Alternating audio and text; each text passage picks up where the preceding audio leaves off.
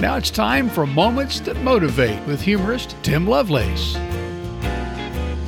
My parents' friends, the Wilsons, had a fairy tale farm I used to visit, complete with a milk cow, pigs, chickens, and a gentle horse named Duchess.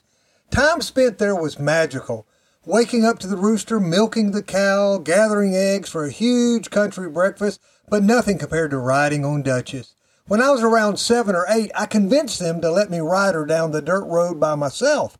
I'd watched plenty of cowboy movies, and boy, howdy, I was excited. The next morning, they helped me saddle her up, and I climbed up on the tall horse and took off on my great adventure, riding past the apple trees and on past Grandma Wilson's home place, singing songs and daydreaming of the Wild West.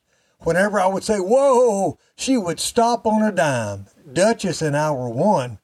After what seemed like a long ride, I thought I should turn her around and start heading back to the house. As I slowly turned her around, something happened. She took off like someone had shot her with a pellet gun. No one warned me this could happen. I pulled on the reins to no avail, hollering, Whoa! But she was too busy trying to break Seabiscuit's trial time.